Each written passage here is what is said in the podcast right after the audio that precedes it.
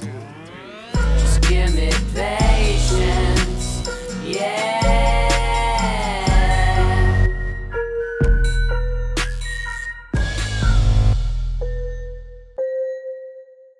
Many of us have those stubborn pounds that seem impossible to lose, no matter how good we eat or how hard we work out. My solution is PlushCare. PlushCare is a leading telehealth provider with doctors who are there for you day and night to partner with you in your weight loss journey. They can prescribe FDA-approved weight loss medications like Wegovy and Zepbound for those who qualify. Plus, they accept most insurance plans. To get started, visit plushcare.com slash weight loss. That's plushcare.com slash weight loss. Another day is here, and you're ready for it. What to wear? Check. Breakfast, lunch, and dinner? Check. Planning for what's next and how to save for it? That's where Bank of America can help. For your financial to-dos, Bank of America has experts ready to help get you closer to your goals. Get started at one of our local financial centers or 24-7 in our mobile banking app. Find a location near you at bankofamerica.com slash talk to us. What would you like the power to do? Mobile banking requires downloading the app and is only available for select devices. Message and data rates may apply. Bank of America and a member FDIC. How's it going, Z-Pack?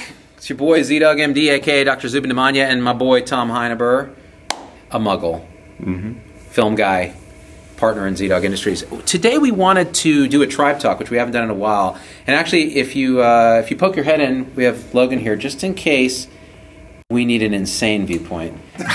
just you'll just see a beard show up, and he'll be like, "Corn," and then he'll he'll peel back out. So you know, we we wanted to talk today a little bit more kind of conversationally and frankly about this whole piece that we did over the weekend that kind of went weirdly viral about the Baltimore patient dumping video. So if you guys recall, it was that video where the uh, young lady was left on the corner in the cold in a gown with really nothing, and it provoked outrage around the country. And I did a piece saying, well, here's the other side of that. Here was what might have been going on within the walls of the hospital and our bigger systemic issues, and wrote a piece on Medium that we put up today that's kind of also getting a lot of uh, reads and generating controversy. Yes. And Tom and I were talking about it, and we realized, first of all, what, what- okay, you can ask a lot of hypotheticals and all that. And by the way, those of you who read between the lines understand the nature of the hypotheticals that I put in that piece uh, as a healthcare professional, unable to violate HIPAA.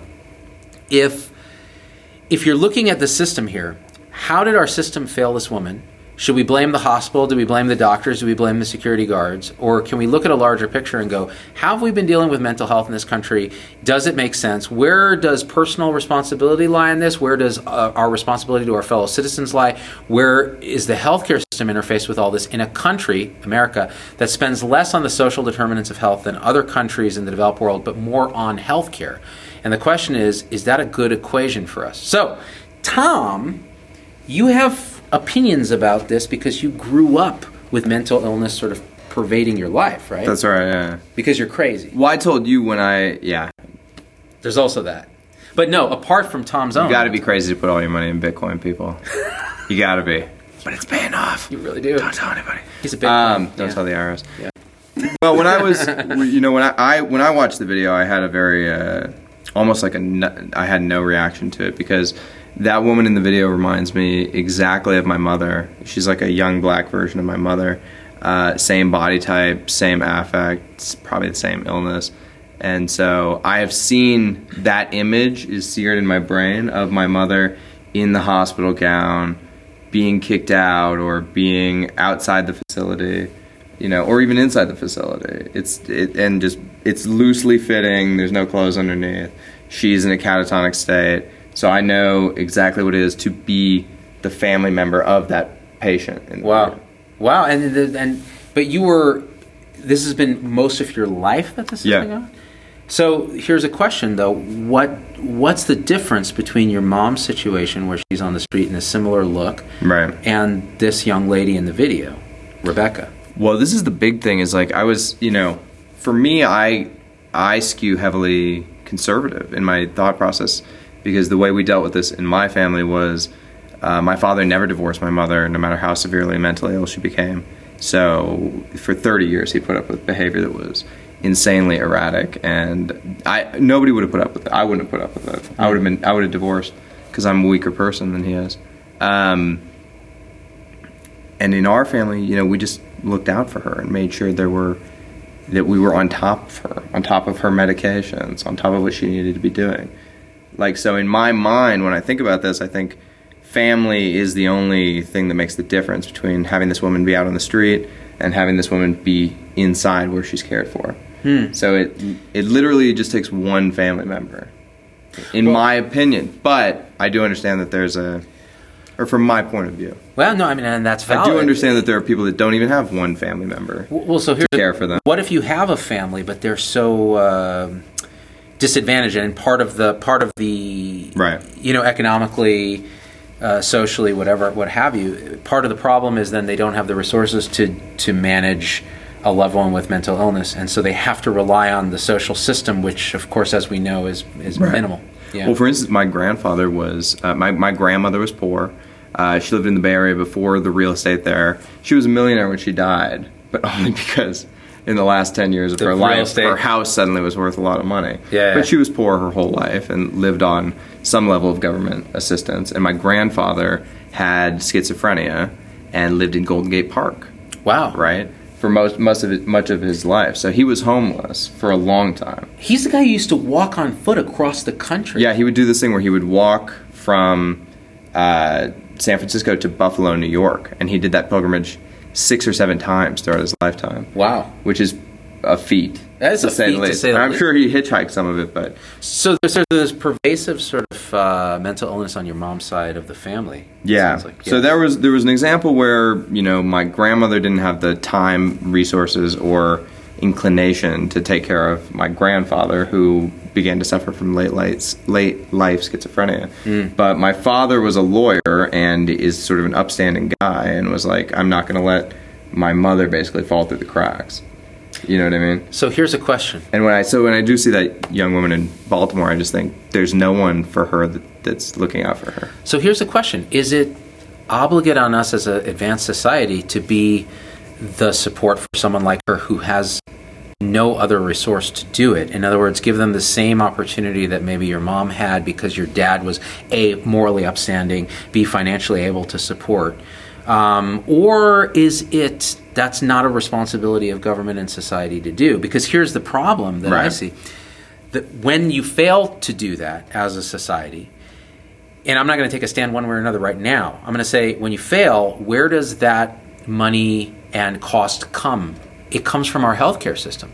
And that's why I think one of the big reasons we spend more in the US on healthcare because we spend less on the social determinants of health. Not that we don't spend a Right. lot, and a lot of it may be wasteful and, and, and in ill thought out how we do it, but we don't we're not like Europe in that sense. We we medicalize social problems and uh, and we socialize medical problems. Right. So you know, or, or the, the other way around. Um, uh, uh, uh, actually, let me think about that. We're, what we do is we take our social problems and we medicalize them. Yes. And and and the problem with that is it's incredibly expensive to bandage up mental Well, illness. I know you're not wrong. We take our medical problems and we socialize them also because, like, I mean, the the biggest uh, mental health uh, hospital in the country is Cook County in Chicago, which is a prison, right? So it's like it, the prisons have become the mental hospitals. Oh, that's interesting. You know what I mean? And now the hospitals have become the mental hospitals also.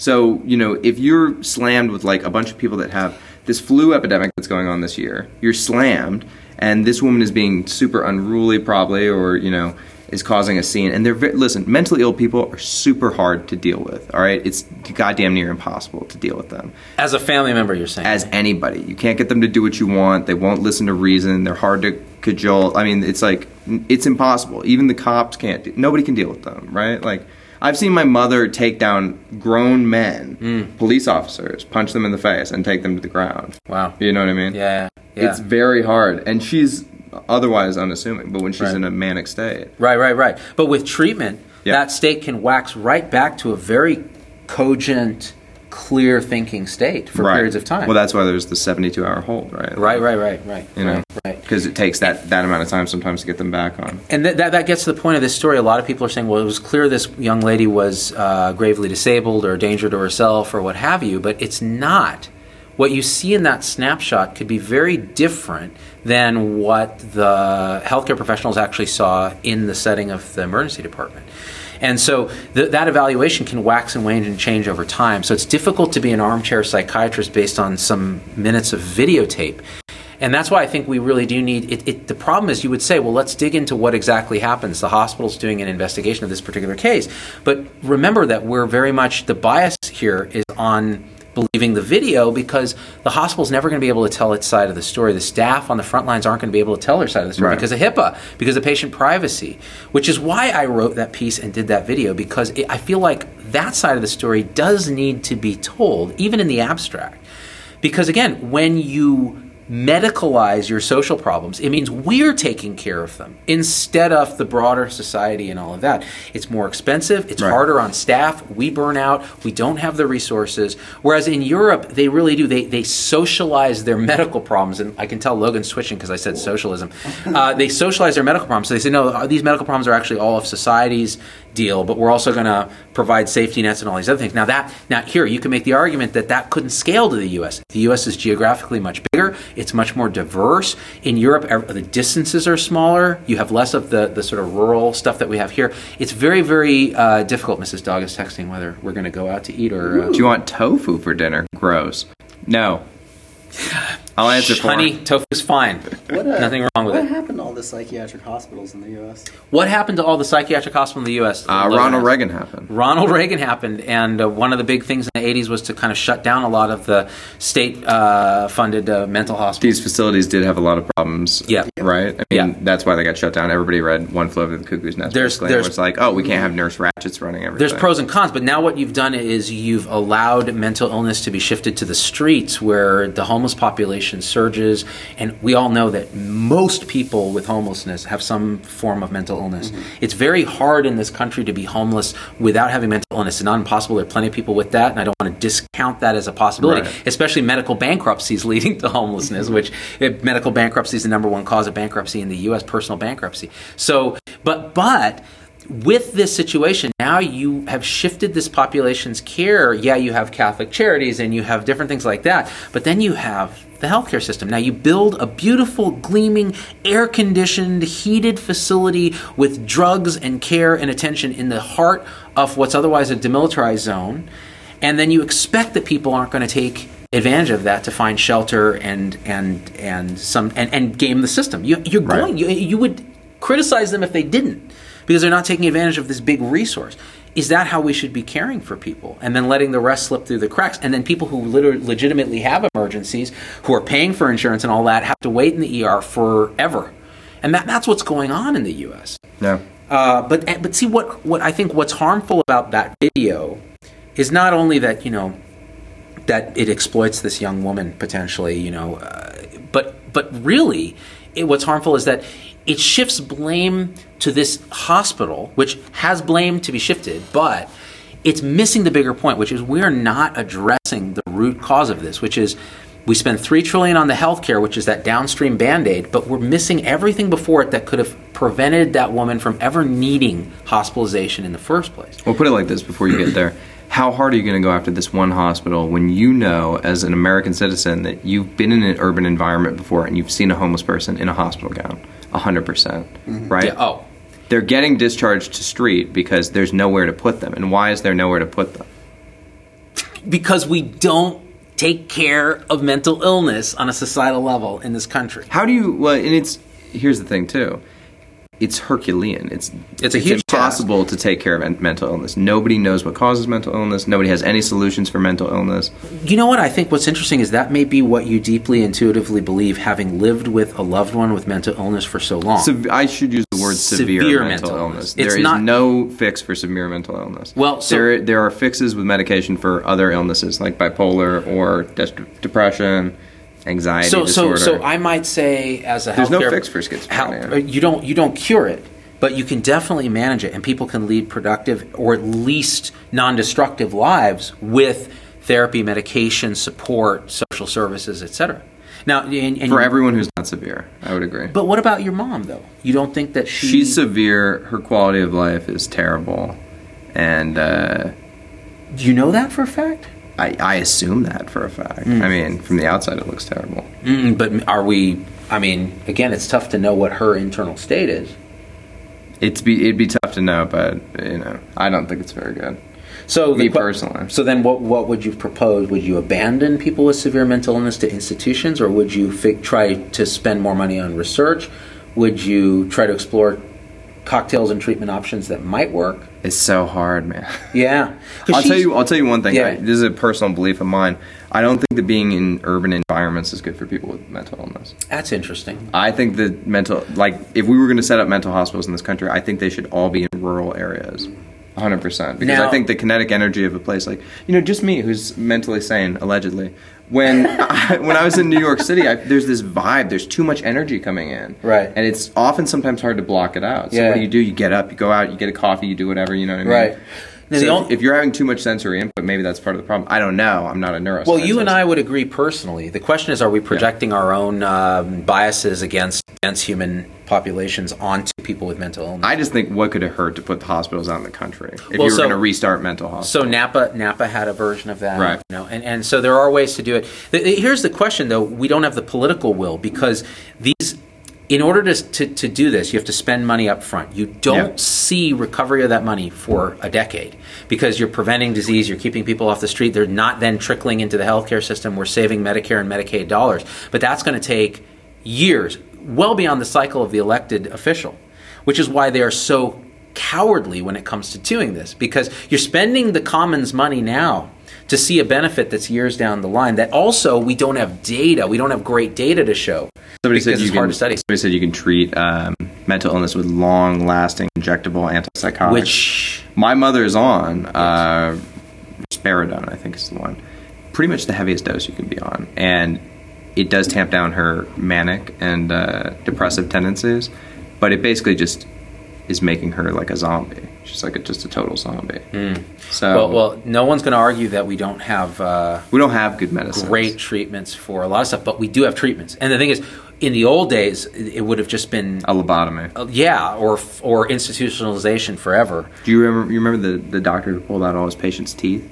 I don't remember that He thought that uh, gum disease caused mental illness, so he pulled out all his patients' teeth, and then he pulled out all his own teeth. So it lets you know where he was. where at. he was coming from. He's got like the Morgellons, like delusional parasitosis. This was in the Uh, early 1900s. Or he's just like Mercola, just a straight quack trying to make money on the backs of people's hopes and fears Could have been about that, illness uh, unbased in science. So, Give you a perfect example of like how we treat how a lot of families in America treat the mentally ill. Do you know um, the story of Rose Kennedy? I think her Rose Kennedy Kennedy, Rose. is the right? mom, the grand matriarch, or No, no. This was so John and uh, John John F. Kennedy had a sister. I think Oh, I believe her name was Rose. Yeah, yeah, yeah. And she was like just basically an unruly young girl uh, who may or may not have had bipolar too. Right. And they had her lobotomized, and then they kept her in That's a right. s- Yeah. facility for the rest of her life.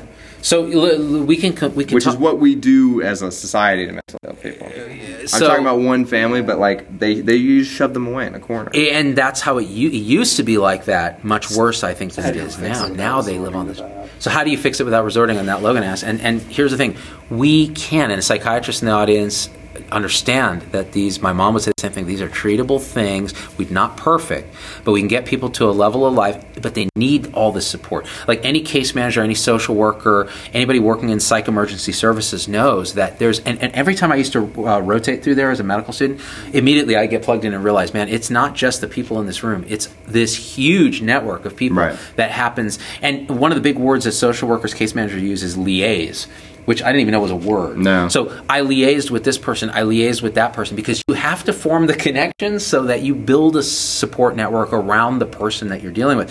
And th- this is what we're missing is we don't have a broader societal way of doing that. We we medicalize all of it. Now, we we can agree we can disagree politically what the best thing is to do, but I think we could say if resources could be effectively deployed in a societal way to actually take care of these things, you would pull it off the plate of the healthcare system, which could then focus on what it does well, which is treating disease. It doesn't do prevention really well. You could focus that money somewhere else. And $3 trillion, that's a lot of waste and treating the downstream causes of things that could have been prevented. I think almost nobody would disagree that that's the case. Um, the question is, what, what do you do about it? Now, Europe, they, they, they treat it very differently. You know, they again they they socialize their medical problems and they, uh, uh, you know, they they um, sorry, uh, they um, they met. What am I trying to say? I keep getting this backwards. They're they're socialists. They're communists. No, they actually treat their social pro- their their social problems socially instead of medically. Is what I'm trying to say. And in the U.S., we really do do that backwards. And if you look at the data on spend, we spend less on social determinants of health and prevention and those kind of things than the European nations do. Now, again, there's plenty of reasons why that might be that aren't just that they're right and we're wrong. It might be that we just have a different environment here, different milieu. Like even Australia isn't like us. They're geographically big, but their population's small and fairly homogenous. Well, we also have this sort of uh, these political ideologies that create this sort of, you know, uh, litigious culture where it's very hard to get somebody who needs drugs on drugs. yeah, It's impossible, one of the things that especially if you're going through proper legal channels. It- that's very true. You have to get conservatorship, and then you have to go through this, and you have to go through that, and And it's to- hard to get conservatorship. So I'm struggling with with people. You know, I know people who have delusional disorder, and it's very damaging. But you can't get them on medications. And the nature of delusional disorder is they don't believe they're delusional. That's the nature of the delusion. It's a mistaken fixed belief. They have no insight into it. Everything else may be fine. Right. So how do you get them to take the antipsychotics or whatever you need to get them through that? Well, you can't unless you take draconian measures. Yeah, Slip it in there, Z. you have to slip it in there, which is what my mom was telling me. She was like, you know, in India, we would just slip in a little liquid Haldol into the tea, and then boom. And yes, that's unethical uh, nowadays, and it's also a legal disaster if you, you know, you're going to get sued. So we we would have to in my family we would always have to wait until my mother did something where she would get herself arrested which Oh. wasn't very long to wait honestly Wow. if she was off her medication Wow. because there was just no legal channel to force her to without drugging her so we, we would wait she would crash her car into a telephone pole take a swing at a police officer something like that then you get her on a hold then you can get her the drugs she needs but even still once you go through that process it's almost impossible to get a conservatorship even with the person under an L2K yeah, you know. Which is Nevada's 5150, mm-hmm. 72 hour hold. Yeah, it's hard. It's hard, and there's no easy answers to the issue and if you're if you're saying that the hospital is 100% to blame and how dare they throw this mentally ill woman out on the street like you just don't, straight up don't know what it's like to deal with mentally ill people And what I'll say is, I think we really have to look at this from a bigger picture. Yeah, it was uh, not a good dispo for that lady, to No. say the least. And the question is, were the security guards partially to blame? Like, what was going on? What happened in that hospital that led her to be uh, tossed out like that? But I think the bigger picture is, we see it all the time it's part of a symptom of a bigger problem. This should raise awareness about what that bigger problem is and start the discussions. And we need to hold our politicians accountable into longer term actions. And it's hard because that's not the way it works. It's just like business in this country. It's not like you know health insurers care about anything beyond the next couple quarters because that's what affects their stock price in the in the short run, and that's what they're all paid on. Why can't we ma- we change that thinking to be more long term, more holistic, and uh, it's going to require all of us to stand up. And the thing is, healthcare people have to lead. They have to lead this, and we've kind of stepped back and abrogated this to others. Which, it, it, because we have this acquired sense of inertia, because we are devalued every day, we're beaten down. A story like this comes out, and we're accused of lack of compassion. And it's like, son, we've been doing this when no one else will, with no resources, no support, no thanks, nothing. So now it's time we stand up and say, okay, well, we're going to stop just bitching about it, but we're going to try to actually affect meaningful change. So that's part of what we're trying to inspire here.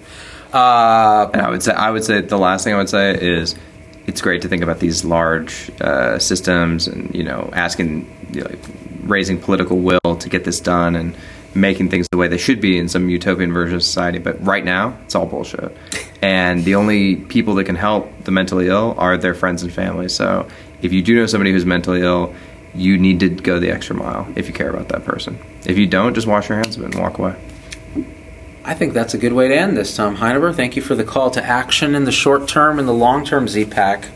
We know what to do. We just don't know how to do it yet. We'll get there. And uh, we're going to try to help. All right, guys, we love you. We out. Hey, it's Dr. Z. Thanks for getting through the whole episode. That's a huge accomplishment. and so at this point, I just got to ask you for a few favors because it just helps us so much if you leave a review on your favorite podcast platform and subscribe. It, it just really helps the algorithms to get this message out to others. The second thing is email me, hello at zdoggmd.com. I get all these emails personally. I can't respond to them all, but I need to hear your voice because, especially on podcast, we don't have a comment section.